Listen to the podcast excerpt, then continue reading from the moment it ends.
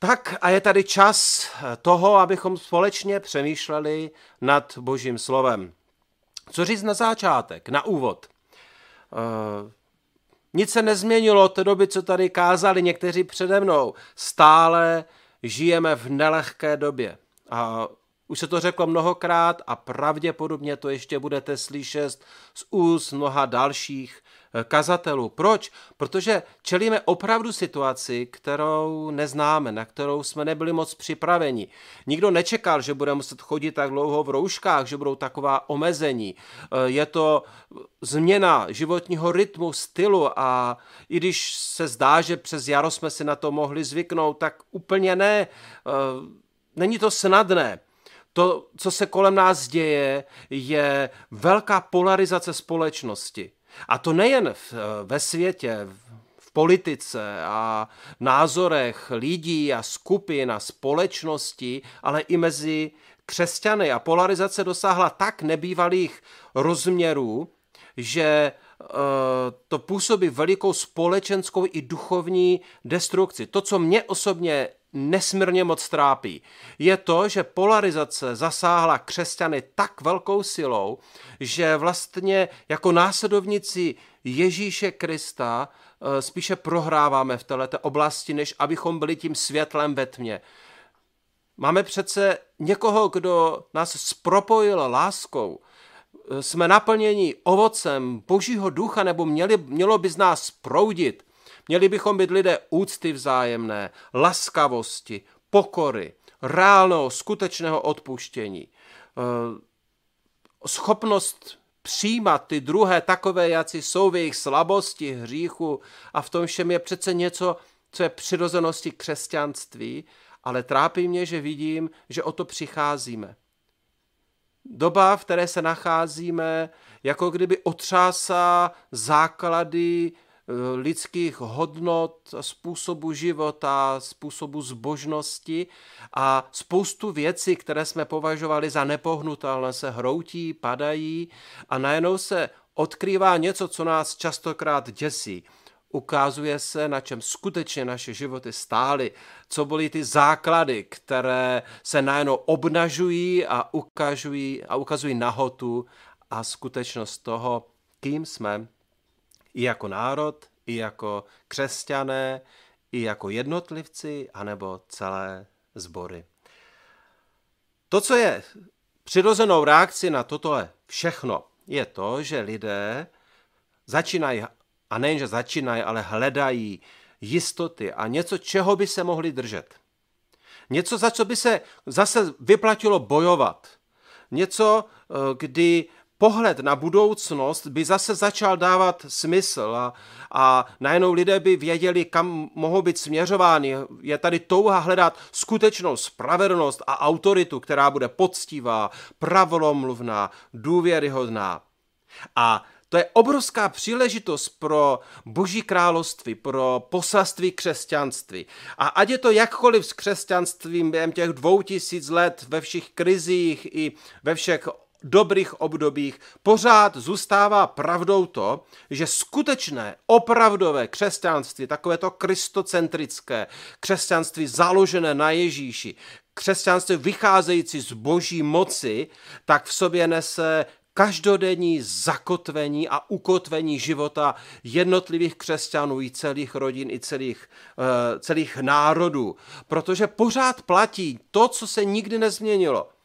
Bůh se rozhodl nás držet ve své ruce a slíbil, že se nás nikdy nevzdá, nikdy nás neopustí a že můžeme s ním jít dnešním dnem co nejlépe, ať se děje cokoliv. Ale zároveň křesťanství v sobě nese tu úžasnou naději budoucnosti. Budoucnosti o tom, protože my víme, že pokud patřím Ježíši, tak můj domov už není na téhleté planetě. My tady jsme jako hosté, jako návštěva, ale náš domov je v nebeském království po Boží pravici.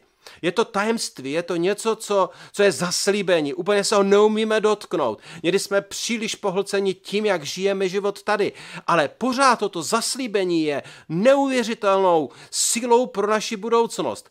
A vrcholí v tom, že víme, že jednoho dne, nakonec úplně poslední slovo, bude mít Bůh. Bůh milující, spravedlivý, pravdivý, který věci uzavře a budou uzavřeny tak, jak on se rozhodl, že budou uzavřeny.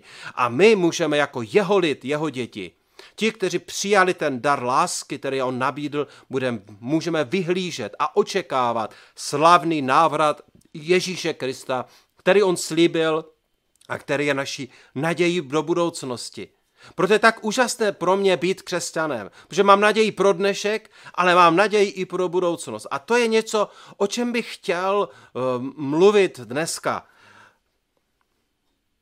Spoustu kazatelů a lidí cituje různá místa z Bible, které znovu a znovu čerstvě dávají naději pro dnešní dny. A já neudělám nic jiného, protože to je to nejlepší. Jsou dvě místa z Bible, o kterých bych chtěl chvíli mluvit.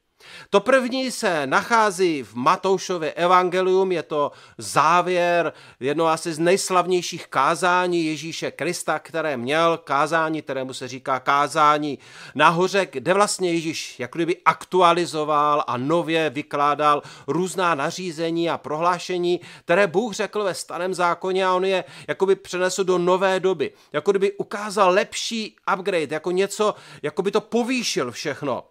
A úplně na konci celého svého dlouhého mluvení a povídání, kdy se dotýkal různých oblastí života, společnosti a jednotlivců tehdejší doby, kdy odkryval různé pohledy, jak se Bůh dívá na věci doopravdy, ne jak to lidé potom různě pokřivili, tak vypráví na konci takový příběh, takový obraz, kterým vlastně jakoby celé to kázání uzavírá. Ten obraz je mezi křesťany hodně známý, ale přesto věřím, že když ho znovu připomenu, tak je v něm poselství, které má v sobě moc nám pomoct zvládnout to období, v kterém se nacházíme.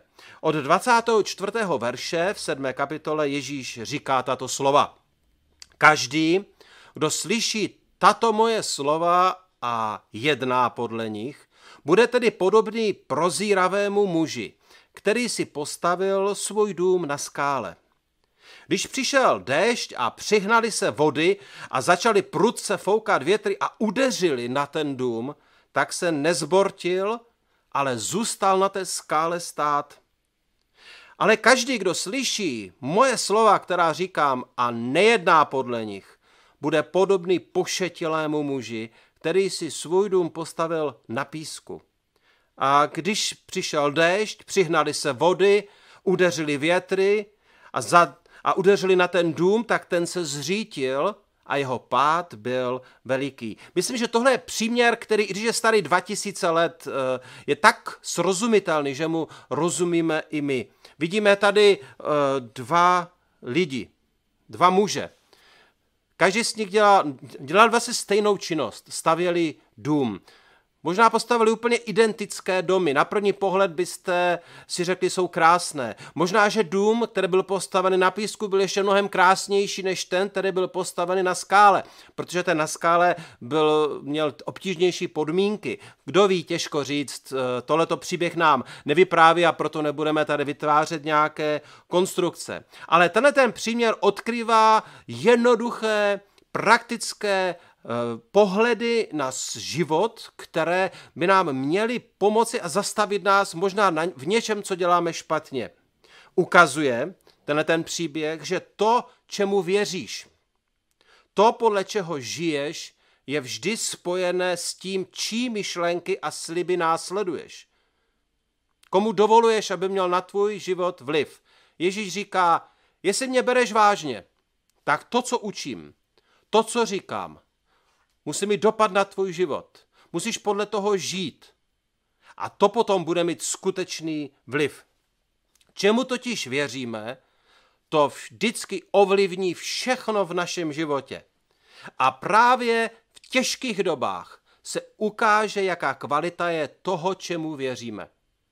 Je to podobné jako obraz, který někdy používám, že když vezmete kuchyňskou houbičku a namočíte ji do nějakého druhu kapaliny, zmáčknete ji a pak ji necháte nacucnout tu kapalinu, vyndáte to z té kapaliny, tak to, čím je ta houbička nasáklá, když znovu tu houbičku zmáčknete, tak to s ní vyteče. Okolnosti, těžké okolnosti vždycky přicházejí. Ježíš tady otevřeně hovoří o tom, že život není lehký a snadný. Přirovnává vlastně způsob života tomu, jako když se přižene potopa, zátopa, velká vichřice a všechno tohle udeří na ten dům. Ten dům je otřásaný. Určitě jste zažili nějaké vichry, kdy jste se modlili, aby vám neuletěla střecha. Možná bydlíte někde blízko vody a zažili jste záplavy a teď jste v hruze se dívali, jak se kolem vás zbortí břehy a teď jste jenom čekali, kdy ta voda se přiřítí až k vám a odnese váš dům a všechno, do čeho jste investovali svůj život, bude pryč. Tahle ta realita takhle těžkých a tvrdých věcí se běžně v životě děje. Ježíš o tom mluví a říká, tak to je. Život tohle přináší. Ale je tady zásadní rozdíl, vycházející z toho, na kom a na čem a na jakém učení je váš život postavený. Co jsou ty základní vnitřní hodnoty, z kterých se odvíjí všechno, co děláte, jak mluvíte, jak se rozhodujete, jak se díváte na lidi kolem sebe, jak se rozhodujete v zaměstnání, jak se chováte ke své manželce, ke svým dětem, jak se díváte na sebe samotné, jakým vlivem působíte na lidi kolem sebe, jestli jste poctiví, jestli jste nepoctiví, jakého druhu je vlastně vaše poctivost, jestli jste lidé pozbuzení nebo jste lidé negace a všechno to, kým vlastně každý z nás je. Protože náš způsob života, naše myšlení, naše hodnoty, to, jak reagujeme, tak to vytváří to, co Ježíš připodobnil prostředí, které vypadá jako dům. Ale ten základ, to, odkud pocházejí ty hodnoty, odkud pocházejí ty pravdy, do kterým jste zasvětili svůj život, to potom rozhodne, jestli se zbortíte nebo ne.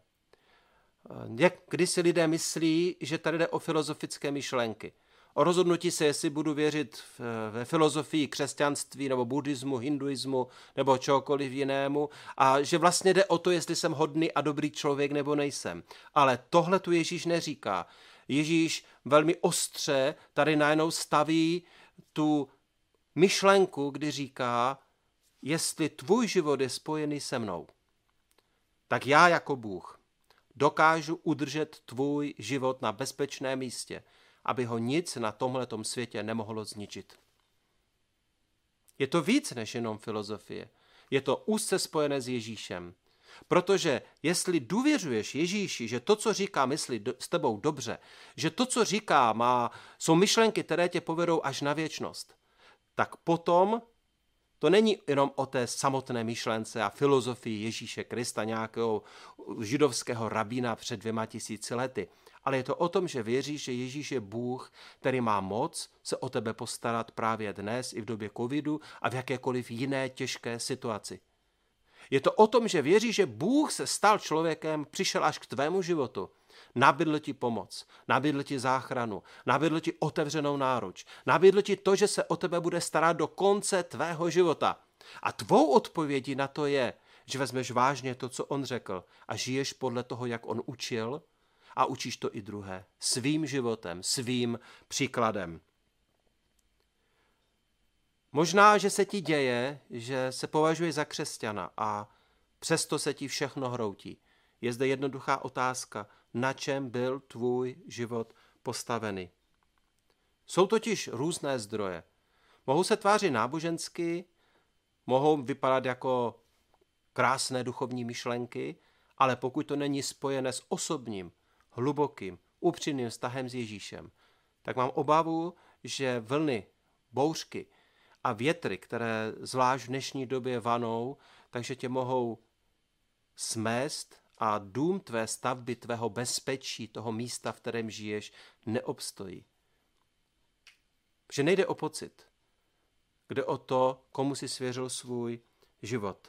Dobrá zpráva je, můžeš vždycky znovu přijít k Ježíši a on ti nabízí, že když budeš s ním kráčet, budeš se učit žít podle jeho učení, on ti s tím pomůže, tak se znovu tvůj život stabilizuje a a budeš moct postavit nový dům bezpečí svého života.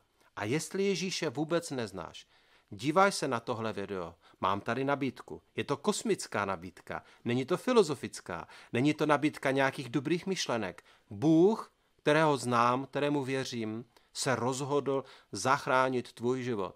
Rozhodl se přinést do tvého života takový vliv, že jeho vliv, jeho láska, jeho zájem o tebe bude jako dům, do kterého se budeš moct schovat, a on obstojí v jakékoliv situaci. I když se všechno bude třást, on nespadne. Druhá myšlenka, kterou tady mám, se nachází v jiné části Bible. Je to ve Starém zákoně a je to místo z prorocké knihy proroka Jeremiáše. Proroci ve Starém zákoně většinou byli spojeni ze situaci toho, když izraelský národ opouštěl Boha a nechtěl s Bohem mít nic společného, tak Bůh je posílal, jako laskavý otec posílá svoje posly a snažil se vyburcovat izraelský národ tomu, aby se vrátil k němu. Používá tomu různé obrazy, nástroje a v 17. kapitole proroka Jeremiáše, tak se odehrává taky jedno takové prohlášení, které souvisí s tím tématem, o kterém dnes mluvím. Abyste chápali trochu kontext, chvilinku předtím Bůh vlastně řeší rozpor, který je častokrát i v našem životě. Rozpor toho, co říkáme, jak se navenek chováme, jak působíme, jaký image děláme, a toho, co je skutečně v našem srdci. Protože o tom to všechno je. Není důležité tolik, jak vypadáš, ale důležité je, co vychází z tvého nitra. A Bůh na základě tohoto potom promlouvá ústy Jeremiáše a říká k Izraelitům, ale říká vlastně k lidem, ke všem lidem, kteří nějakým způsobem svůj život s Bohem spojují, tato slova. Od 5. verše v 17. kapitole. Toto praví Hospodin. Ať je prokletý, nebo ať ztratí Boží požehnání a život muž, který spoléhá na člověka. Tělo pokládá za svou sílu a jeho srdce se odvrací od Hospodina. Bude jako jalovec v pustině, neuvidí, když přijde dobro, usídlí se na vypráchlých místech v pustině, v solné, neobydlené zemi.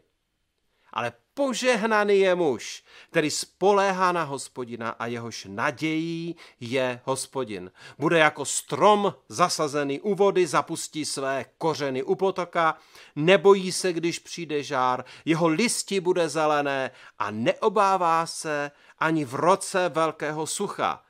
Nepřestává nést ovoce. Máme tady opět dva obrazy. Je zajímavé, že tohleto Bůh často dělá, jakoby staví kontrasty proti sobě. Nejprve je tady obraz člověka, který udělal rozhodnutí, že přestane důvěřovat Bohu, přestane věřit tomu, že Bůh se může o něho postarat a začal se spoléhat na sebe. A začal spoléhat i na pomoc jenom druhých lidí.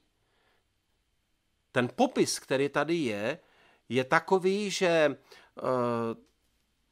důsledkem tohohle špatného rozhodnutí je, že i když Bůh chce něco dobrého v životě takového člověka udělat, tak to takový člověk už nepozná.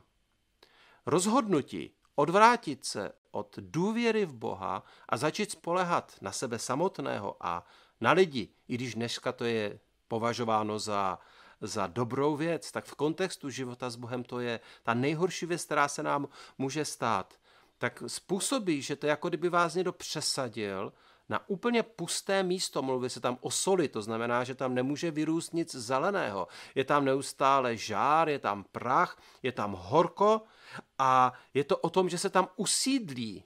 To znamená, že se tam rozhodne přebývat. Tak velký diametrální rozdíl je v tom, když přestaneme důvěřovat Bohu a začneme hledat pomoc u lidí. To neznamená, že když důvěřuješ Bohu, že lidé kolem tebe jsou nedůležití, abyste to tak nepochopili. Jde o to, co je na prvním místě. Je to o tom, odkud vychází ten zdroj tvého bezpečí a tvé jistoty.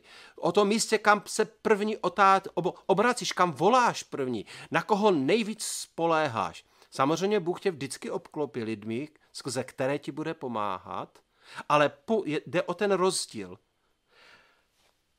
Místo, kde opouštíme Boha, se stává místem, kde se nám přestává dařit a kde se přestává dařit životu. Tou smutnou věcí je, že jsou křesťané, kteří začali spoléhat jenom na sebe, na svou moudrost, na svou duchovní zkušenost, na to, co nastudovali, vzpomínky duchovních zážitků, anebo spoléhají na to, že druzí lidé je z toho dostanou a že jim pomohou. Chci vás jenom varovat. Lidé vás většinou zklamou nakonec. Ne, že by ani chtěli, ale děje se to. Třeba jenom tím, že neudělají to, co po nich chcete, nebo co jste od nich očekávali. A víte, že zklamáváme často i sebe samotné. Někdy tak moc věříme, jak se nám věci povedou a nepovedou se. A pak zůstáváme jako by uprostřed pustiny, opuštění, nemáme kam jít a hledáme cestu z toho ven. Najednou máme pocit, že jsme sami, a ten důvod je ne, že Bůh opustil nás, ale tím důvodem je, že jsme začali spoléhat jen na sebe a na lidi kolem sebe. Myslím, že jedna z nejhorších věcí, které se nám v téhleté oblasti může stát, je to, že místo toho, abychom my hledali poznání Boha, abychom se my usilovali ho znát, tak začneme spoléhat na to, že Boha budou znát jiní lidé kolem nás a my se s nimi jenom povezem. Lidé, kteří nám řeknou, tohle Bůh chce, tohle Bůh nechce, tohle ti Bůh říká, tohle udělej. To je nebezpečná cesta. My potřebujeme mít svůj osobní vztah. Vztah, kdy o něj zápasíme, bojujeme, někdy máme pocit, že se nám to nedaří, ale je to náš vztah. Je to můj a tvůj vztah. Ano, Pán Bůh dává služebníky. Oni jsou darem od něj. Oni pomáhají v různých oblastech, ale nikdy nesmí nahradit tvůj osobní vztah s Bohem. Nikdy se nesmí stát hlasem, kdy Bůh k tobě mluví jenom skrze ně. Pán Bůh touží po tobě. Pán Bůh touží mít vztah s tebou i v době covidové, i v tom všem, co se děje. A proto je tady ten druhý obraz. To je obraz, kdy nám Pán Bůh ukazuje, jak to má být, jak by to chtěl dělat. Taková ochutnávka, takové jakoby nadšení toho, že pojďme do toho, pojďme takhle to dělat. Říká člověk, který se rozhodne důvěřovat Bohu za každé situace a spoléhat se na to, že Pán Bůh se o nás vždycky postará, že se na nás nikdy nevykašle, že nás neopustí, že v něm je naše naděje. Tak jako člověk, nebo jako strom, který je zasazený u vody. To znamená, že je utrvalého zdroje. Je tady někdo, kdo se o něho stále stará, je to ta jistota. A znovu tady máme, i když se bude dít něco zlého, mluví se tady o nějakém žáru, může to znamenat žár, který působí horké letní slunce. Může to být požár, nevím, spíš bych se přiklonil k tomu žáru toho slunce, který je ve východních zemích v Izraeli, tam to znali, tam i když je zeleno, tak to pořádně praží, to vám teda mohu říct, ale on tady říká, když jsi zakořeněný v Bohu, když spoléháš na něj, když všechno vychází z důvěry a jistoty jeho lásky, které se nikdy nevzdáš, nikdy se jí nezřekneš, kdy tvoje myšlenky směřují k němu, kdy věříš jeho zaslíbení, věříš tomu, co on říká, tak i když se dějou zlé věci kolem tebe, tak ty budeš žít, budeš mít život, který je tady definovaný tím listím. Listí znamená, že ten strom žije.